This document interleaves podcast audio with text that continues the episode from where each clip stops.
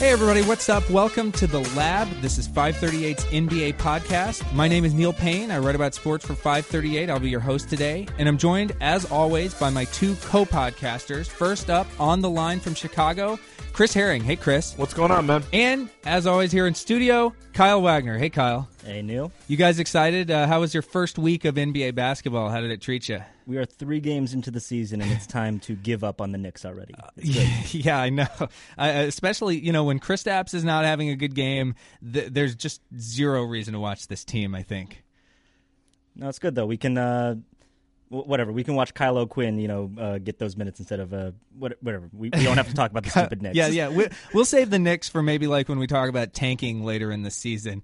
Uh, on today's show, though, we're going to be talking about who else but Giannis Antetokounmpo and his tremendous start to the season, and whether it means the NBA has a new potential MVP on its hands.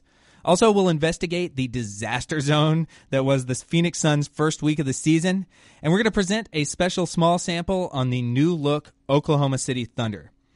You ready, guys? Okay, so at the top of each show, we like to talk about something rumbling in the news around the league, and maybe the biggest early season disaster to gawk at in the first week of the season has been the Phoenix Suns. So, what could go wrong for the Suns that didn't in the first week? They, first of all, were beaten by a combined 92 points in their first three games. That was an NBA record for the worst scoring differential by a team in its first three games. Then, uh, sometime in the afternoon on Sunday, uh, their star point guard, Eric Bledsoe, tweeted out, I don't want to be here.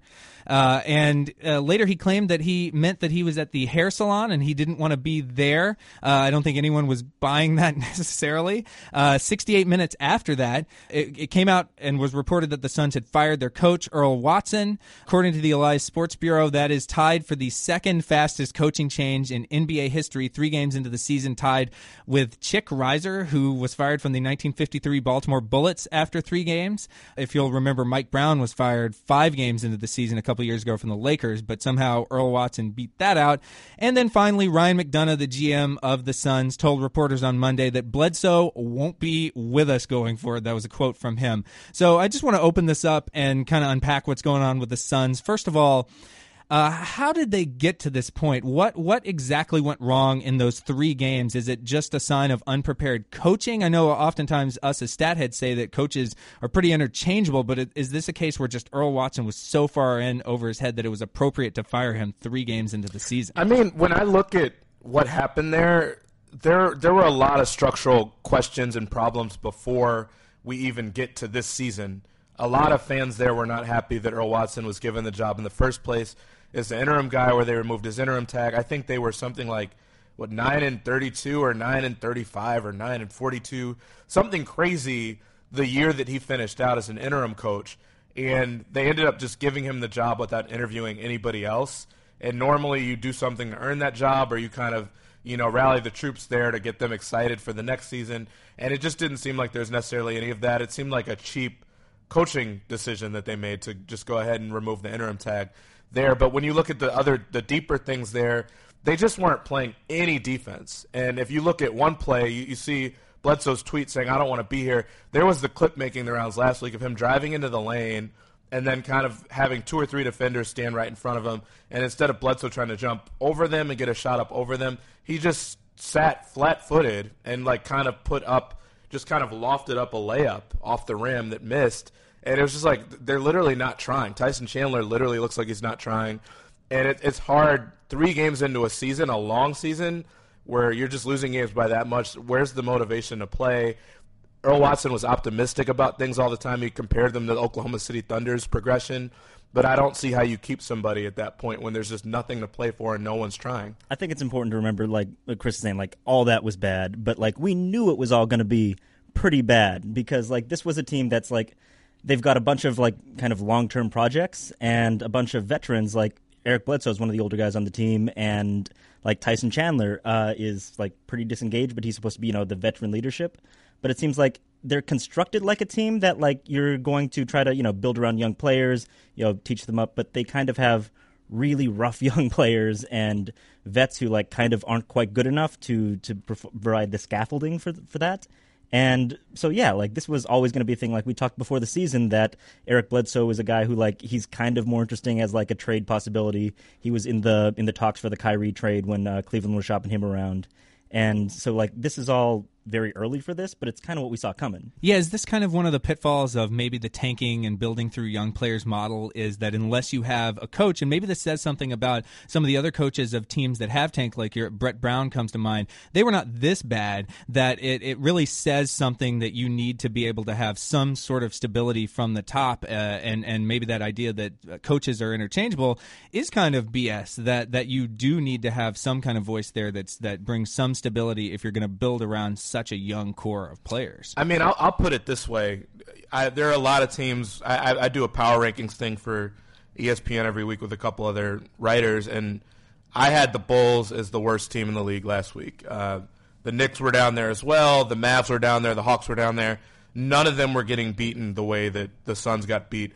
Keep in mind, one of those three losses they had, those 92 point combined losses, one of those games they only lost by two points, which means that the other two basically an average of 45 points that they were losing by. So it's just kind of unacceptable at, at that point where we're talking about that. Um, you can't lose like that. It's just too embarrassing. It gets too much negative attention. And for all the things we're talking about with the Suns, they do have Tyson Chandler and Eric Bledsoe. Not like they're great, great players, but they're a lot better than what some of these other teams have. And when you're going out there, you, you should be able to blend that and your young talent and stay competitive. They weren't even coming close to doing that. Right, and I mean those two are like kind of artifacts of the the failed push to to like remain relevant. So uh, Eric Bledsoe ended up on the Suns uh, when they were trading away Jared Dudley in the in the JJ Redick trade with the Clippers, where there was a three team, you know, everyone's moving around, and like that was the last bridge from like those latter day Nash teams.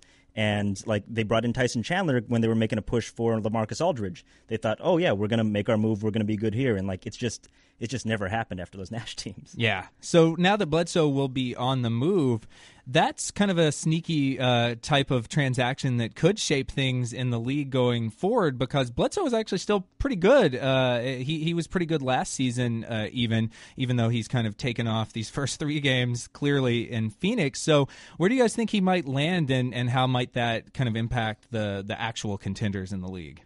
Well, I mean, the one that uh, the one that people keep talking about is Cleveland, and I mean, one like that's a lot of point guards, a lot of ball handlers on Cleveland. But I mean, with Isaiah out for so as long as he's going to be out, it, I mean, it would make sense. LeBron's you know doing spot duty at point guard um, already in the season. Yeah. Uh, but like the thing with that is, uh, Bledsoe, like when he was younger, at least, uh, was known for his defense. He was a very, very good defender. Uh, four years ago, his op- opponents shot 41% when he was guarding them, which is among the best in the league. That's what you expect a big man, like an elite big man like Gobert or Porzingis, to be doing and he was doing that from the point guard position. Uh, last year, he was up to 55%, which is what Enes Kanter has given you. um, so, so yeah, like his his shooting's down a little bit, which you would expect with the roster. His defense is down, which you would expect with the roster. But um, like whoever picks him up is going to have to like count on like him kind of returning to form too. I I'm really intrigued by one team that I keep hearing come up, and obviously I think it's more of hopeful hopeful and wishful thinking, but what if Eric Bledsoe went to a team like Milwaukee, a, a team that was rumored to want to upgrade at point guard this summer? Um, you know, you heard about them talking about Derrick Rose as a possibility and bringing in Derrick Rose for free agent conversations. They wanted to upgrade their athleticism because this is such an athletic team already. And you look at everybody they have, and then all of a sudden there's Malcolm Brogdon there at point guard, who's a very good player, a very solid player, but also um, someone that doesn't really fit the athleticism and the length that they really have. All of a sudden, you think about plugging Eric Bledsoe in that group, and it's like, who wants to run with this team in terms of just the fast pace, up and down tempo? You already see Giannis with the coast to coast plays. Who wants to run with a team like Milwaukee if Eric Bledsoe is the point guard and can actually stay healthy? Chris, that is a great segue. Uh, we're going to leave it there briefly to bring you a word from our sponsor, but then we are going to dive right into the Milwaukee Bucks and specifically Giannis Antetokounmpo. We'll be right back. This October, Blue Apron is celebrating its fifth anniversary by bringing back its top 20 recipes from throughout the past five years as picked by you, the Blue Apron community. Blue Apron has established partnerships with over 150 local farms, fisheries, and ranchers across the United States. And because Blue Apron ships the exact amount of each ingredient required for a recipe, they are reducing food waste. I've used Blue Apron myself, and it is really easy to be able to cook food and make a great homemade meal for yourself. It's also flexible. You can customize your recipes each week based on your own preferences. Blue Apron has several delivery options so you can choose what fits your needs. And there's no weekly commitment, so you only get deliveries when you want them. Each meal comes with a step by step, easy to follow recipe card and pre proportioned ingredients so it can be prepared in 40 minutes or less. And Blue Apron's freshness guarantee promises that each ingredient in your delivery arrives ready to cook or they'll make it right. Check out this week's menu and get $30 off your first meal with free shipping by going to blueapron.com slash takedown in honor of our old podcast, Hot Takedown, RIP. You will love how it feels and tastes to create incredible home cooked meals with Blue Apron. So don't wait. Go to blueapron.com slash takedown. Blue Apron, a better way to cook. Okay, the talk of the NBA's opening week hasn't been the Warriors. It hasn't been any of these storylines that we we thought were going to emerge going into the season. It has been about the play of one player, and that is Milwaukee's do everything star Giannis Antetokounmpo. The Greek Freak had 32 points, 14 rebounds, 6 assists, 2 blocks, and 1 steal during Monday night's 103 94 win over the Charlotte Hornets, and that was kind of a down game for him. Uh, he also, on the season, is averaging 37 points, 11 rebounds, 5 assists, 2 steals, and 1 block per game while shooting 66% from the field. He also has a player efficiency rating of 40.1. Uh, one other note on him is he became the first player in NBA history to have at least 147 points, 43 rebounds, and 21 assists through the first four games of a season. So this is an insane start to the year for Giannis, uh, and he's coming off a season in which he won Most Improved Player. Second team All NBA, uh, first player in NBA history to finish in the top 20 of every single major statistical category according to NBA.com. But I want to unpack these first few games of the, this season by Giannis and ask, first of all, what is he doing this year that's different? Why is he able to dominate so much, even compared to his form last season, which was really good? When I look at what he's doing this season, I just think he's more under control, and it's it's something where he's he's not hesitating at all anymore. I just kind of feel like I've seen all these memes on Twitter lately, kind of with the Morpheus memes and stuff like that from the Matrix, and basically it's just kind of like he realizes what he can do now, and he's not thinking the game through. It was almost like those first couple years you could really watch him hesitating and trying to think through like, okay, so if I get the ball here and I dribble toward my left and go over my left shoulder what do, where do I go with the ball if they cut that off? Where am I passing the ball? And now he knows those things. He knows his teammates pretty well. He knows where guys are supposed to be. He knows where help defense is coming from, and it's allowing him to play quicker and not think through the game as opposed to just playing it.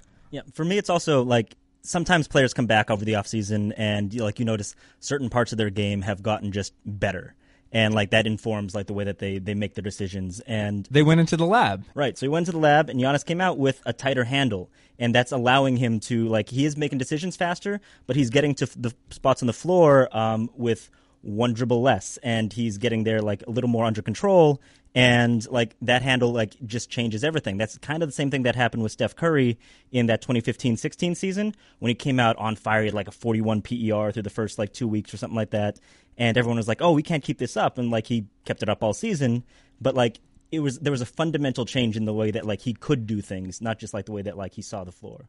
And it's very rare, I think, to see a player improve their usage rate and their assist rate while also improving their turnover rate. That's almost unheard of, I think, especially when you're up in the levels that he is. Right now, his usage rate, according to NBA.com, is 35.3%. Oh, and he's also improved his uh, his shooting efficiency, and now his true shooting percentage is basically 70% on the season. And he's getting to the line 10 times a game, too. I mean, it's just, it's kind of a little bit of everything. You know, he he makes plays defensively. He's just kind of decides he's going to reach in and knock a ball loose and, and basically turn a game for them that they're about to lose. He's doing a little bit of everything. And the, the scary part is that he's not shooting well. And I mean, we'll probably get to that a little bit anyway, that he's not someone that can really hit a jump shot. And his teammates aren't great, great shooters. I mean, I looked at some of the numbers that – he has just passing the ball out of double teams and passing the ball out of pick and rolls. His teammates aren't knocking down those shots yet, and so the rest of the team's offense still will probably come around more and more. as Giannis continues to kind of tear up the league, they're going to have to put more defensive attention on him. Not like they haven't already been doing that, but his teammates aren't even really knocking down their shots yet. Yeah, it's really insane how much he is attacking the rim basically at will.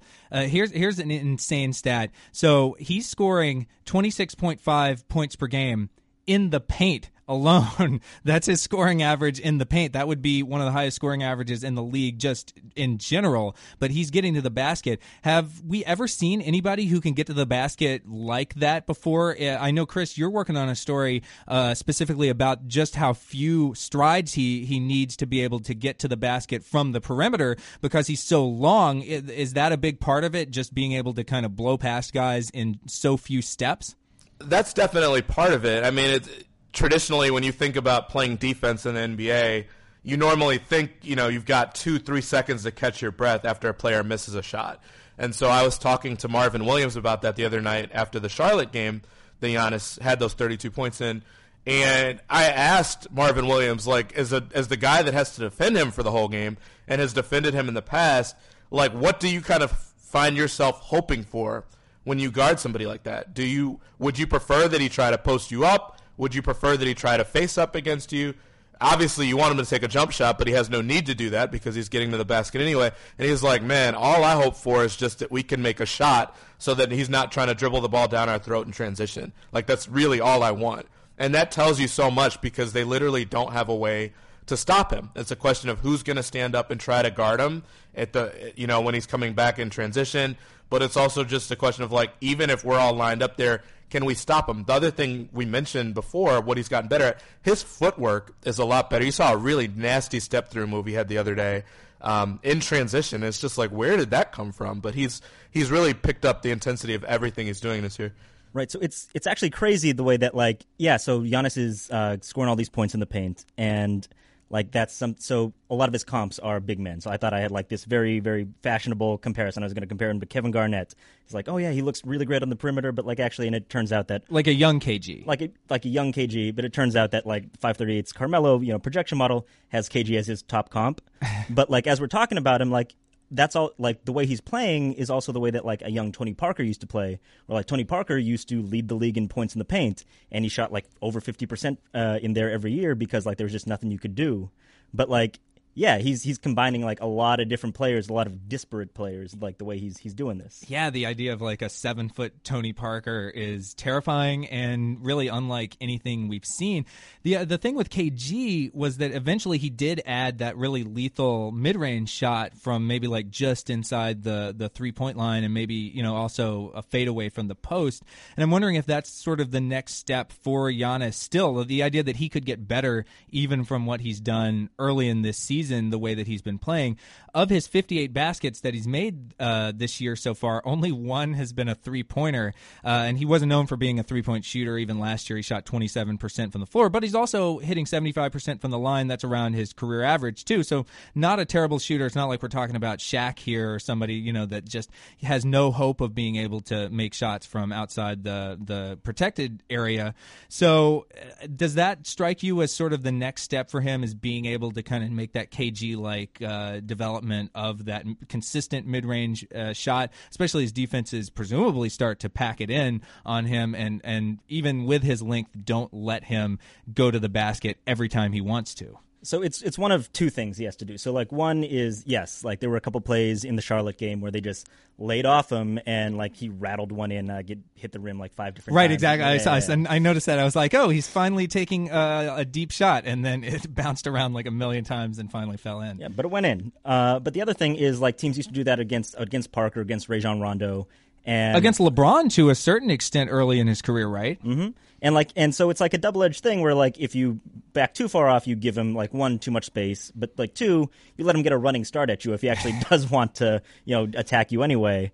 But uh, like all those guys ended up like adjusting so that they could use that extra space to find to find passing lanes to to find guys off the dribble and and that's something that like he's he's a very good passer, obviously, but like he's not he doesn't create quite that way yet. And, and that's the crazy thing here is that first of all, there's two things. One, he's still 22, and we don't we don't necessarily mention the fact that he's only 22. I think we have that tendency too with Kyrie, who's 25. These guys that have been in the league for five years and are still younger than you know people that are in college, and so that that's number one part of it. The second thing is that, like Kyle said, he's already doing so much without the ability to take a jump shot. I'm not even sure how him having a jump shot would fundamentally change how you guard him. You obviously would give him a little bit less space because you don't want him to pop a J in your face. But I mean, you, you're not going to leave him that much less space at this point either because you need to give him just enough space so that he can't drive right past you. And I mean, that's the crazy thing here is that even when you give him a ton of room to try to to try to block his progress to the basket, he still is fast enough and kind of these strides that he's able to take can go past you and euro step through you to be able to get where he needs to go. And so that's I'm not even fundamentally sure how him developing a jump shot would really change the way you defend them because he's close to unguardable anyway. That's what's so scary about all this. Yeah, and Chris, that's a great point about his age because uh, like you said, he's not even 23 yet. This was basically the same stage of uh, a career or the same age at which LeBron really made a, a, big leap forward from being one of the best players in the league to being this clear cut best player in the league, constant MVP. The only way he wouldn't win the MVP was because of voter fatigue and, and various other kind of narrative based uh, reasons. And so it, it does strike me as if he does follow that career path, this would really really fit that same uh, trajectory, making this huge stride at, at, this particular age. And and the other thing with that too um, is that Giannis. I mean, not to say that he's holding out on us and he's got this great jump shot he just hasn't used. Jason Kidd kind of instructed both him and Jabari Parker not to take jump shots earlier in their career. Um, it kind of fits a little bit of what Jason Kidd did, where he became a much better jump shooter later in his career. He was a, a real struggle for him just trying to make jumpers, especially threes early on, and then started to work on it a lot. And then as he developed his inside game, started to work his way out. And that's kind of what Parker did. Parker was shooting 40% for the better part of last season before he got hurt. And so, I mean, I, I think Giannis is so young. It'll come around for him at some point. He might not ever be a 40% shooter from three, but if he can get to 30 consistently and basically be like Dwyane Wade, I mean, we're talking about, like we said, a seven foot Tony Parker, Dwyane Wade situation. Maybe not that sort of shiftiness, but I mean, nobody wants to deal with this guy in the paint because if he's within five feet of the basket, he can just basically do one of those Space Jam dunks. Yeah, and uh, one question that comes to mind based on his development and, and if he has taken this leap to this MVP conversation is is this how a team like Milwaukee, so a small market, uh, a team that's not a very sexy free agent destination, uh, and and has traditionally kind of struggled to to find superstars and keep them, even going back to Lou Alcindor, Kareem Abdul-Jabbar, uh, leaving there uh, for for LA back in the '70s is this how the next you know contending team materializes? Uh, i think you may have written a story uh, chris about how the team that can beat the warriors doesn't exist yet. This was around when the warriors won uh, handily in the finals last summer. Uh, and, and it kind of seems like milwaukee has a window. Uh, they signed him to an extension uh, Giannis to an extension last summer that goes through not just this year, but the three years after that. Is this the window in which they can kind of build up assets and build people around this kind of transcendental talent if he does follow the the kind of MVP level career path? And that's how the next Warriors killer comes out, or is that wishful thinking? So I think I think it's important. So like th- we've talked about this the last several weeks, like the the draft and lottery reform. I think it's really important that Giannis was the 15th pick and he was the 15th pick in what's uh, generally seen as a really weak draft pool. So it was that was the Anthony Bennett draft, and Oladipo went second. Uh, whatever, Cody Zeller was fourth. Oh man! Um, and that's also the first draft where the 76ers were like really going in on uh, like we're going to, to tear this thing down and you know just rip it all up, start from the beginning. And they took Michael Carter Williams uh, a few spots ahead of Giannis, where like they started this trend where they would stock up on point guards and centers, which are two of like the most flush uh, kind of players, which are safe picks. Right. And so like there are two things happening here. One is like you can find value late in the draft, and two is that uh, you have to you know take big swings. Like don't just like get all this draft equity and use it on safe players, like guys that you're pretty sure are going to be pretty good.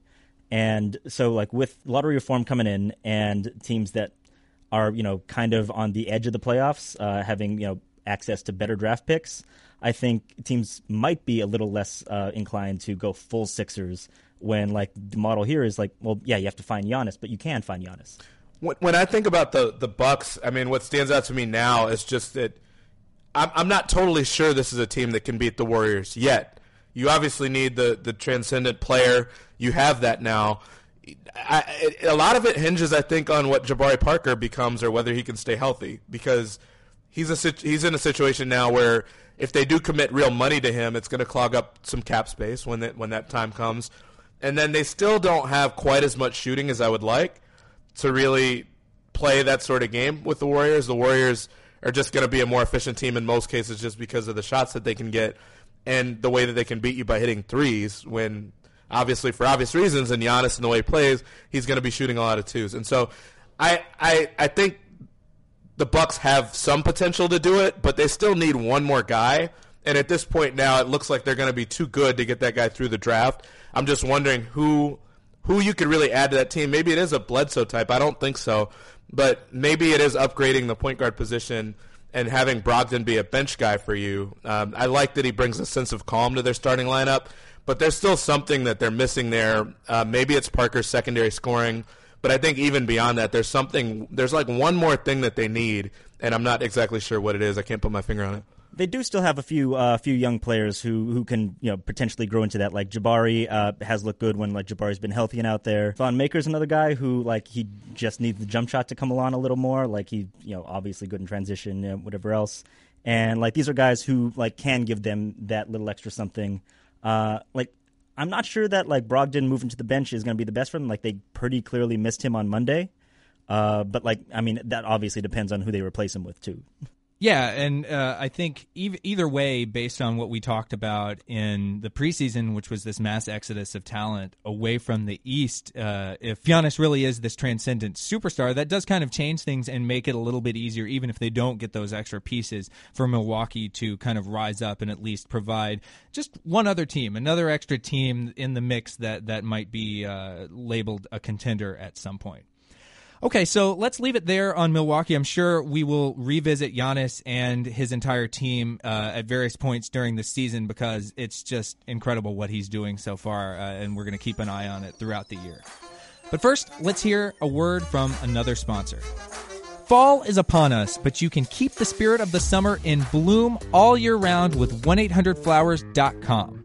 For a limited time, 1 800 Flowers is giving you the option of red or assorted roses for the same amazing price of $29.99. And when you order these beautiful roses, 1 800 Flowers will give you another dozen plus a vase absolutely free.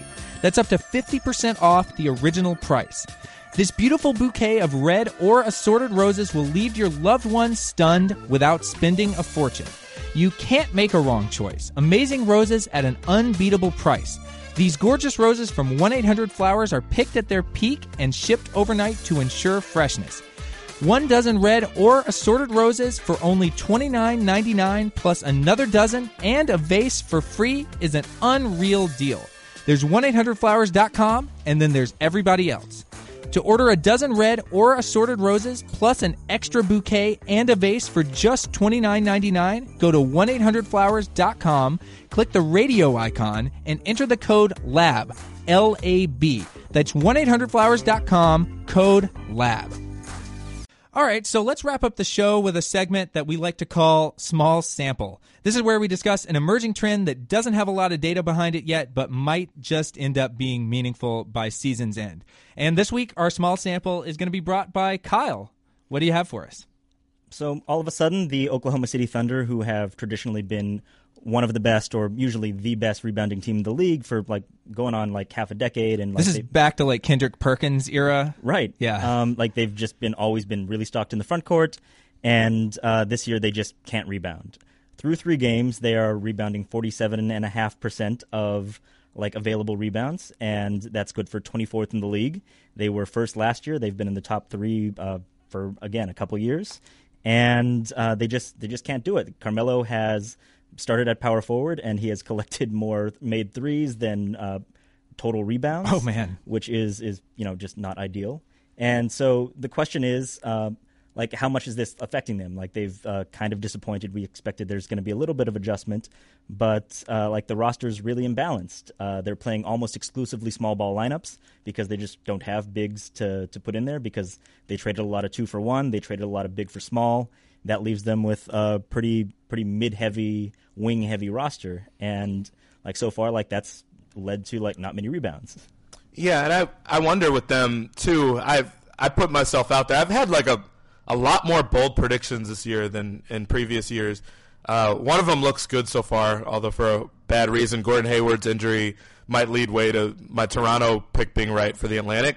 But I wonder with Oklahoma City, I, I came out last week and said that I think that their defense will be the best one in the league by season's end. And immediately people are like, "Whoa! Like, have you not seen Golden State play for the last couple years?" Golden State hasn't had a top defense technically for the last couple years. The Spurs are normally a better bet there.